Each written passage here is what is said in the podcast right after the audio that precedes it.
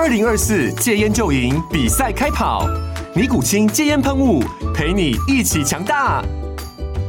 戒烟不容易，单靠意志力戒烟的人，时常无法克服戒断症状而失败。尼古清戒烟喷雾将是你的神队友，简单一喷，药品急速释放，立即缓解七大戒断症状，不限场合提高戒烟成功率。除了尼古清神队友，你还可以寻求专业医疗人员协助，一起迈向戒烟成功之路。尼古清戒烟喷雾，用科学方法戒烟，请咨询全台各大药局及戒烟门诊。本广告由尼古清戒烟喷雾、卫部药书字第零二七八三五号提供。嘉安嘉护股份有限公司，台北市中山区民生东路三段二号十楼，北市卫药广字第一一三零三零一九零号。尼古清戒烟喷雾，相伴每个新开始。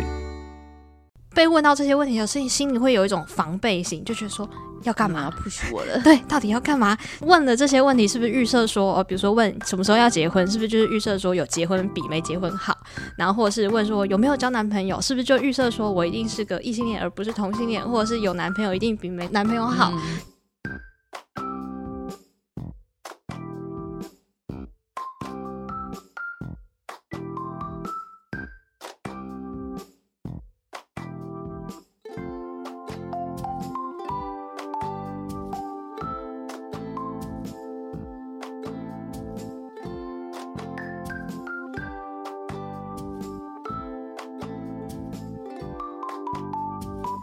Hello，大家好，欢迎再次收听《实话实说》。春节到了，这次是二十年来最长的春节假期，不知道大家春节有什么计划呢？那婉玉先在这边跟大家拜个早年，祝大家万事如意，心想事成，兔年行大运。那今天要跟我们大家一起来聊聊的，也是我的助理嘉龙，主要还是聊到说，哎，这次过年特别的长，但是其实，呃，我自己的心情有点累哈，就是 我们在立法院这是第三年了嘛，那唯一是今年应该是开会开到最后，基本上是最后一天，最后一个工作日，所以包括明天啊，都还是要，呃，我们是现在预录的，所以到明天呢，其实都还是要来投票表决我们的总预算，导致说其实没有办法好好的准备过年。那我自己的习惯是因为，呃，长期工作之后啊，其实家里的环境都没有像以前全职妈妈的时候这么整洁，嗯、所以我们大家都会利用过年的时候除旧布新一下下，然后像我们家有一些仪式感，比如说会跟小孩画春联或者是贴春联，哦、然后或者是跟小孩以前会做做那个萝卜糕，但是最近这几年其实也没有办法。那、嗯、希望是说，至少趁着过年假期，在过年之前，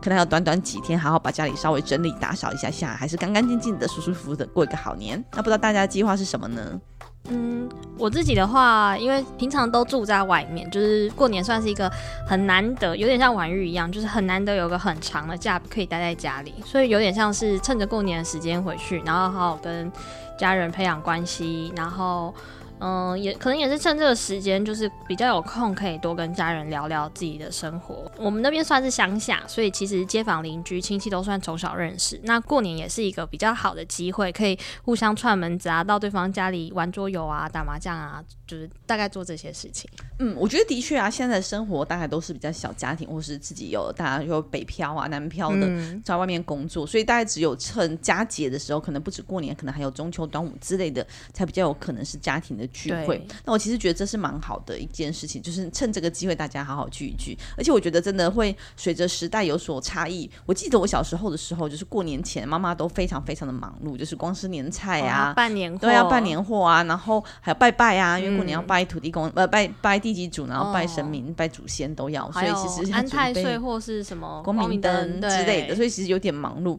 但我觉得现在大家慢慢的这些仪式，其实平常也可以做，或者说平常心意够，然后不见得要很。复杂的程程序或者很复杂的仪式来进行，嗯、所以相较之下，我觉得比较轻松一点。而且我觉得最近我自己感觉这十年来，这个年菜就是过年要吃什么，尤其是除夕夜要吃什么，嗯、好像大家慢慢的也不拘泥说一定要真正坐在家里面围炉才可以吃年夜饭。嗯、慢慢的有一些外送、外带、外卖的，又或者是出去外面吃饭的。我觉得重点是趁这个机会，大家好好相聚，然后有一个轻松愉快的心情，然后好好的关心彼此，我觉得是最重要的。嗯，其实我也觉得现在大家开始。就是可能也是终于意识到说，过年期间好吃的这一桌年菜背后有一群人在忙碌，所以以前可能都是家里的妈妈，然后阿姨呀、啊，然后阿妈在煮饭，现在就会有越来越多人觉得说啊，体谅这样的辛苦，我们可能预先就是订这个 Momo 上面或是 PChome 上面这些电商就可以订冷冻年菜，嗯、对，然后又或者是直接到餐厅去吃，或者在餐厅订都有。我还有看过一种很特别是，呃，因为过年会很多家族团圆嘛，然后他们办年菜比赛，嗯、大概十五还十三岁开始，每一个人都要自己准备一道年菜，然后大家还会比赛说，那谁做的年菜最好吃，当天就可以拿到最大包的红包。那比赛压力也太大了吧？可是就是每年都有看到，因为那个朋友认识很久，然后每年都会看到他在 IG 上面打卡说，哦，今年又吃到什么好吃年菜或创意年菜，我觉得也是一个很特别的仪式感，就是也是要大家很有心愿意去做，然后呃也享受其中。对，其实我觉得蛮好的。虽然我们不会在过年的时候这么做，我们有很多共同支持的团体的家庭的聚会，就是一家一菜是很常做的一个工作，嗯、而且我们还会规定说，就是你带来的一家一菜如果没吃完，就要自己想办法解决，不然每次负责招待的那一个家人，他如果准备很多，最后就要吃好几天，所以一人一菜就是你自己没有吃完，没有准备好分量，就是带回去，所以到最后大家都会强力销售自己带的那一道菜。对，我们家那边就是呃，我们那边大概有十户的街坊邻居，就是在一个巷子里面，嗯、然后我们也是从我小时候每年中秋节也会有这个一家一菜的传统，然后就是在当天就会把车库的车开出去，然后直接在某一家的车库这边摆桌子，嗯嗯嗯，然后一起吃饭，其实蛮热闹的，因为每一家的手艺和习惯的味道不太一样，嗯、我每次都觉得一家一菜可以吃得到别人家里的特殊的配方等等，然后也是一个蛮好的话题，因为就可以大家聊一聊要聊些什么啊之类的。嗯、那我觉得过年其实仪式感蛮重要的，像这个聚会，其实呃我知道蛮多家庭可能过去几年因为疫情的关系，然后可能家里有新生儿啊，然后就觉得说，哎、欸，过年聚会会不会比较有风险？所以包括像我们自己，其实也有家族里面有些小孩在这几年出生，我们可能没看过这样，因为就没有办法聚会。那今年疫情稍稍趋缓了，也希望大家能够有过个好年。嗯，对，但其实就是也是因为这样，我其实最近就开始有一些烦恼，因为呃，我有很多的表哥表姐、堂哥堂姐，其实年纪都大概已经到适婚年龄，或甚至已经生小孩，小孩其实都长得非常的快。然后我现在就开始担心说，那等到过年的时候，小孩不认识我，我也不认识他们，其实彼此之间就很像陌生人的关系。然后，而且。就是面对小小小孩，就是婉玉可能很擅长跟小孩相处，但其实我是非常不知道要怎么跟他们互动啊，或是该跟他说什么，然后有没有要跟他一起玩游戏，或比如说如果跟小孩玩游戏，那有没有要故意输给他们？就是类似这种应对上面，其实跟小孩相处不止小孩困扰，可能我也很困扰。其实我们看到我自己最近看到这个卫福部有一系列的这个懒人贴图，我觉得还蛮好的，就是在讲说怎么跟孩子相处，包括说不强迫小孩打招呼。然后不讽刺辱骂，不贴标签。嗯，那他不止他的这个图卡的上半面是就是指说，哎，大人很容易犯的一些行为，或是举止，或是言语，然后让孩子们觉得不舒服。那但我觉得他蛮好的是，他在底下的部分有讲到说建议怎么做，比如说像打招呼，像我自己从小就是一个蛮怕生然后害羞的小孩，哦、所以我其实知道要打招呼，理性上知道，但是有时候就是一直开不了口。对，然后大人又一直讲一直讲的压力就会更大，你就更难开口了。嗯、那我后来自己有小孩之后，其实还有同才之间的呃。就是家庭之间的支持讨讨论之后，觉得说，哎、欸，其实像微福部这边有提到，大人可以自我介绍，然后事出善意，然后照顾者可以一起引导小孩，帮助小孩。我觉得这的确是一个蛮好的方式。所以，比如说看到孩子们，我们不会。等着他说：“哎、欸，你叫阿姨，叫姑姑，而是说：哎、欸、哈喽，你好，好久不见了，我是谁？很久不见，你还记得吗？嗯、那他至少知道说：哦，你是他的姑姑的谁？哦、因为有时候真的，有时候一年见一次，或是一两年见一次，真的会不记得。不要说小孩来，有时候我们自己也是很短暂。对，因为像我们结婚之后，其实有些有一些对方的亲戚也是一年见一次，对每次见面前几年真的也是有点尴尬，知道是亲戚，嗯、但是我一下也叫不出来他是谁，或是他的称谓是什么。所以我觉得不只是小孩，大人其实也是一样的困境，只是小孩可能更为辛苦一些些。嗯、所以大人。不妨就是自我介绍说：“Hello，我是姑姑婉玉，然后怎么样怎么样怎么样，那、嗯、他就会知道说：哦，姑姑你好，这样，或者他至少会微笑一下下。哦、对，那我觉得至少通常我的经验是在一段时间相处、聚会、吃饭、开始聊天之后，离开的时候他都很愿意跟你打招呼。嗯，因为初见面的时候的确觉得跟陌生人老实讲说没没没有什么两样，就是、嗯、其实是很接近的。所以我觉得至少这个部分大人可以主动一些释出善意。那另外就是说，当照成为照顾者也可以。那像我的孩子之前老大其实一开始年纪小的时候也是比较害羞、比较怕生，嗯、跟我小时候蛮像的。嗯、所以我就会跟他说：“哎、欸，阿妈你好啊，小小孩回来了，给阿妈恭候啊，那就是帮忙他打招呼，对，而且就是要。”比较比平常的自己要更热情一些些，让长辈有点难以。呃，插话说，哎、欸，小孩怎么没叫大人 这样子？嗯、对，就是有点帮小孩打招呼，我觉得都是还不错的方式。哦，所以自我介绍完之后，可以接着问说，哎、欸，你几岁？然后或是，那你叫什么名字？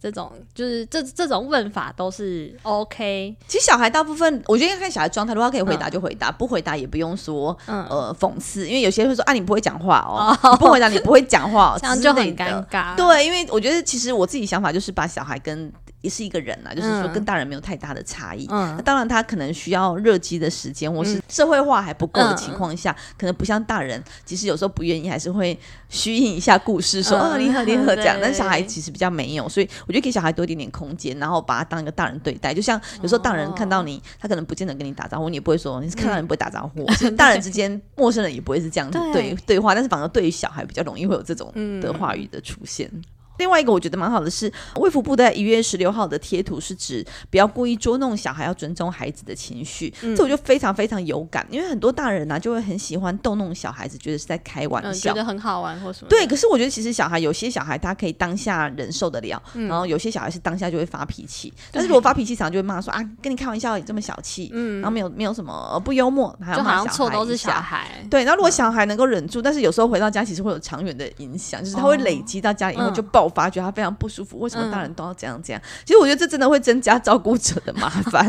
或者是可能一年一年就越来越不想要回去，是就比较更不想面对，所以就更难很亲切的对待大人。嗯、那像我的老三，他就是比较当下是会默默忍受的，但是他会累积一段时间之后就爆发，嗯、可能跟你说他上次回去谁谁谁家的时候，谁谁谁又怎样怎样怎样，他都记得清楚，他会记得清楚。但是其实老实说，有时候我我会忘，我自己大人其实不记得啦，因为对我们来说就是真的很小的事情，就一下子就过去了。对，但是我就会觉得说，的确啊，为什么？我们大人跟大人之间不会这样子对待，嗯、但是对小孩就会，比如说啊，你如果那个不回家，或者这个不吃掉，等一下警察就会来抓你了，嗯、然后你怎样，妈妈就不爱你了。这种话其实很多时候路人甲乙丙都会这样子讲，那我自己都会觉得很想翻白眼，就是说，到底你是希望这些话语是呃让小孩子慢慢学习对人的呃怀疑和对人的不信任，还是说你要让家庭照顾者更为辛苦？就目的到底是为何？就是你对大人绝对是不会这样讲。对，我觉得有的时候就是，其实大人没有被教导说怎么样去跟小孩相处，所以也可能是以前自己的上一辈会这样子跟自己说话，所以就以为这样子去跟自己的下一辈或是晚辈的小孩讲话是可以的，可能但是却没有意识到说，哦，其实，在那个情境底下，大家都会觉得很尴尬、不开心。嗯，其实我觉得就是把小孩当成一个。呃，颇为对等的人对待，其实就 OK。嗯、就是之前就会说嘛，有一个故事在讲说，情侣之间如果老男朋友说他想要吃什么，而女朋友不同意或是什么的，嗯、男朋友一定不会说，好像不吃就不要吃啊，对，不会这样。但小孩就极有可能发生大人和小孩之间，如果、嗯、大人说要吃什么，小孩就说好，我不想吃，嗯、大人就会说那你不要吃，这就很可能发生的。嗯、但其实人和人的互动是接近的，就是如果你不会这样对待你的同才，不会对待你的长辈，其实你也不要这样对待你的小孩。对，就。嗯不该因为他是小孩就觉得说先入为主的觉得小孩是在闹脾气，或小孩的想法就不成熟，或是不用尊重小孩。某种程度其实追根究底就是不尊重小孩有自己的想法。对，嗯。那至于怎么跟小孩互动，刚刚家长有提到说，那跟小孩一起玩游戏啊之类的，要不要故意输？嗯，其实我我自己的做法是，就是因为是同才，但是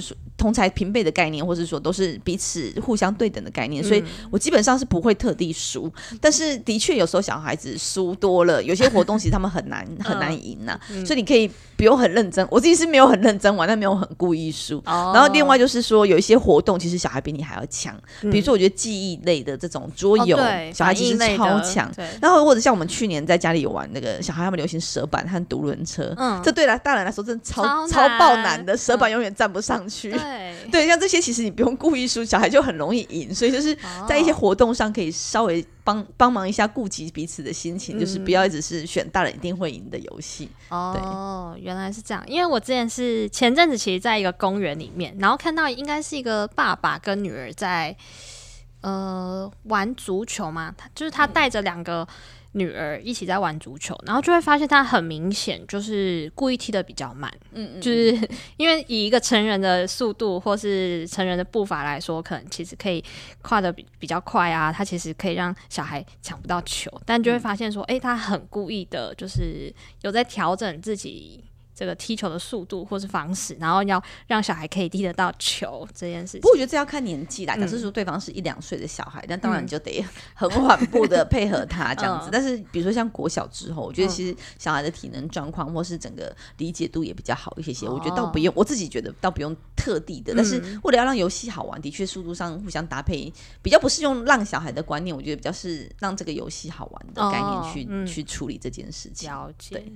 这大概我基本上会这么做。那我觉得其实也不只是小孩啦。嗯，那呃，跟小孩相处，可能大家没有小孩比较不懂，不知道怎么处理。那其实大人之间也是，大家其实知道说，哎、嗯，聚会的时候很尴尬，就是一旦出了社会，很容易就被问，呃，工作稳不稳定，收入好不好，嗯、感情状况怎么样，什么时候要结婚，什么时候生小孩，这件事情就会从在学的时候就会一直发生。就这个比较的心态，可能在学生时期就会被问说，呃，比如说。呃，高国三的时候就会说，那你准备的考试准备的怎么样啦？然后在学校拿到第几名啊？然后什么有没有参有没有去学什么才艺呀？然后等到出社会的时候，就变成说，那你现在有没有男朋友啊？然后有没有要结婚？什么时候生小孩？然后未来有什么计划？就是巴拉巴拉巴拉，就是这种问题真的非常的多。然后还有像收入啊、婚姻啊、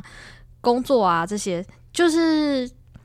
我觉得也没有到真的真的不能问，但有时候。被问到这些问题的时候，心里会有一种防备心，就觉得说要干嘛不许我了？对，到底要干嘛？问了这些问题，是不是预设说，哦，比如说问什么时候要结婚，是不是就是预设说有结婚比没结婚好？然后或者是问说有没有交男朋友，是不是就预设说我一定是个异性恋而不是同性恋，或者是有男朋友一定比没男男朋友好？嗯、遇到这些问题的时候，有一部分真的是困惑，然后有一部分是警戒的这种心态。对、嗯、对，所以你都怎么处理这个部分呢？嗯，我我其实就是会硬着头皮回答，就是就是，但心里可能会默默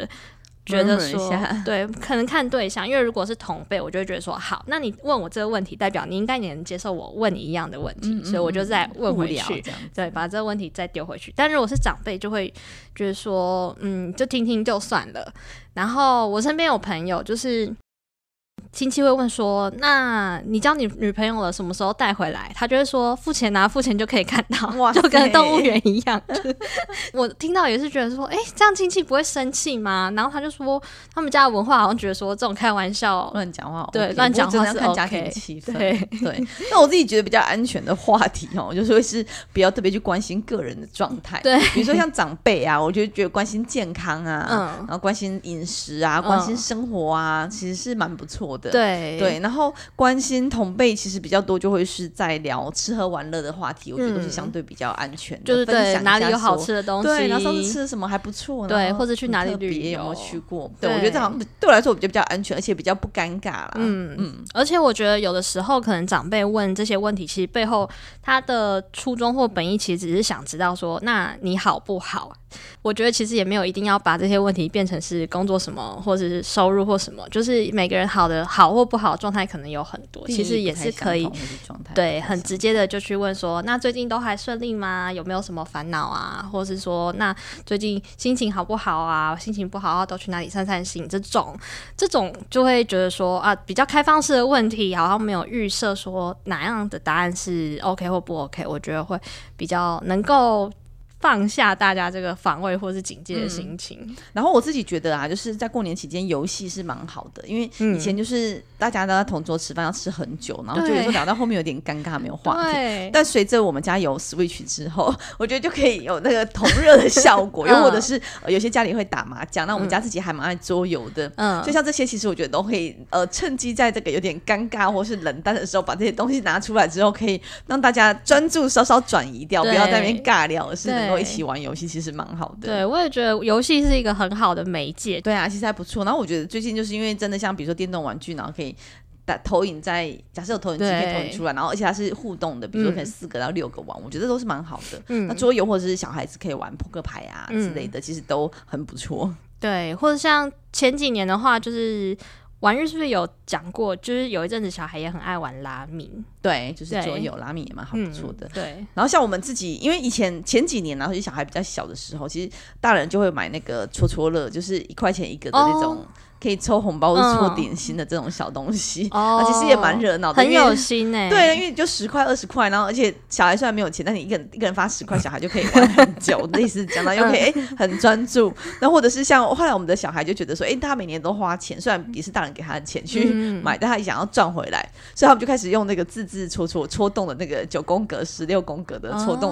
换礼，嗯，放礼物，他们会自己去设计，然后自己去做，我觉得也蛮不错的。对，也是蛮不错的。我还记得我小时候就是。嗯，因为我外公外婆家也在苗栗后龙那边，然后是以前有一块田。等到过年的时候，我们回去就会妈妈就会带我们到那个外公田里面，然后在那边挖寒橘，对，对或者是好像还有什么萝白萝卜啊，这也是我们过年的时候大家一个可以呃稍稍就是远离这种一定要一直讲话的情景，然后去那边可以玩一些东西，动手做，也是一个很棒的会。对，我觉得动手做蛮好的，因为像我们家姐姐，因为国中了，她也很爱在厨房东搞西搞，对、嗯，所以之前有时候过年就会在呃，因为我们家娘家是开放式的厨房啊，嗯、所以就会比较。大一些，就是外面做一些，比如说。在一些年纪比较国小以上的小孩在那边做饼干啊、嗯、烤松饼啊、煎松饼之类的，其实有一些话题，有一些活动，其实蛮不错的。嗯嗯，所以我觉得过年还是要，我自己很喜欢有节气呢，有一些些仪式感。这个仪式感不用很大，但是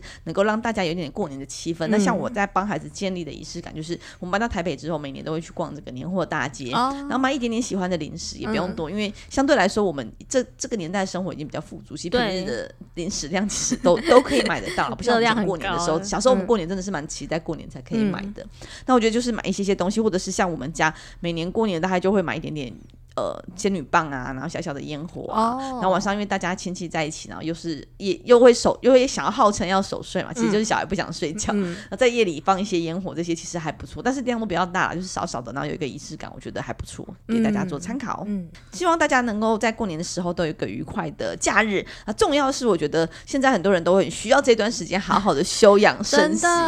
对，然后也不要忘了，然后就是大吃大喝之后要好好的去运动。那像我们也会跟朋友，大家都是会约初四初五的时候，嗯、如果还没有开工，我们就会去天气好，我们就会去走走步道啊，骑骑脚踏车，其实都是蛮好的。嗯，有空就是四处走走，然后跟着。我觉得过年最重要就是大家不要勉强自己的心情，就是难得的假期，如果可以的话，就是出去外面玩也很好。然后如果想要待在家里休息，其实也是很棒的这个过年或是休假的方式。对啊，我觉得现代人大家都不。慢慢的比较不用拘泥在太多的繁文缛节，又或者是在太多的礼俗上面，嗯、其实就是把自己心情照顾好，然后跟久未见面的朋友啊、亲戚啊见见面、聊聊天，然后彼此问候一下，我觉得都是还蛮不错的状况。那也欢迎大家跟我们分享一下，你今年过年有什么样特别的规划，又或者是你们家族的习惯，你们自己的仪式感是什么？也欢迎大家跟我们分享哟。嗯，好，那今天就到这边，谢谢大家，拜拜，拜拜。